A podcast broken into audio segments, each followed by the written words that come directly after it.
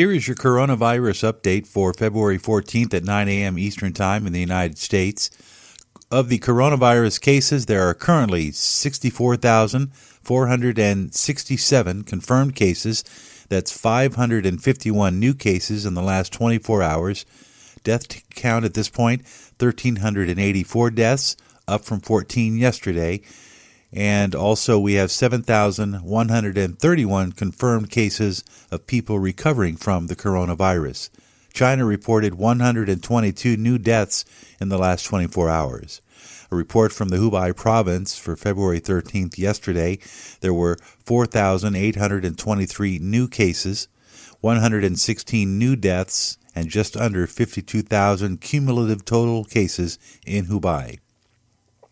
Elsewhere, Japan now has 255 confirmed cases, up four yesterday. Singapore, with nine new cases, now up to 67 confirmed cases. Hong Kong reporting three new cases, up to 67 now. And the United States has 15 confirmed cases of coronavirus.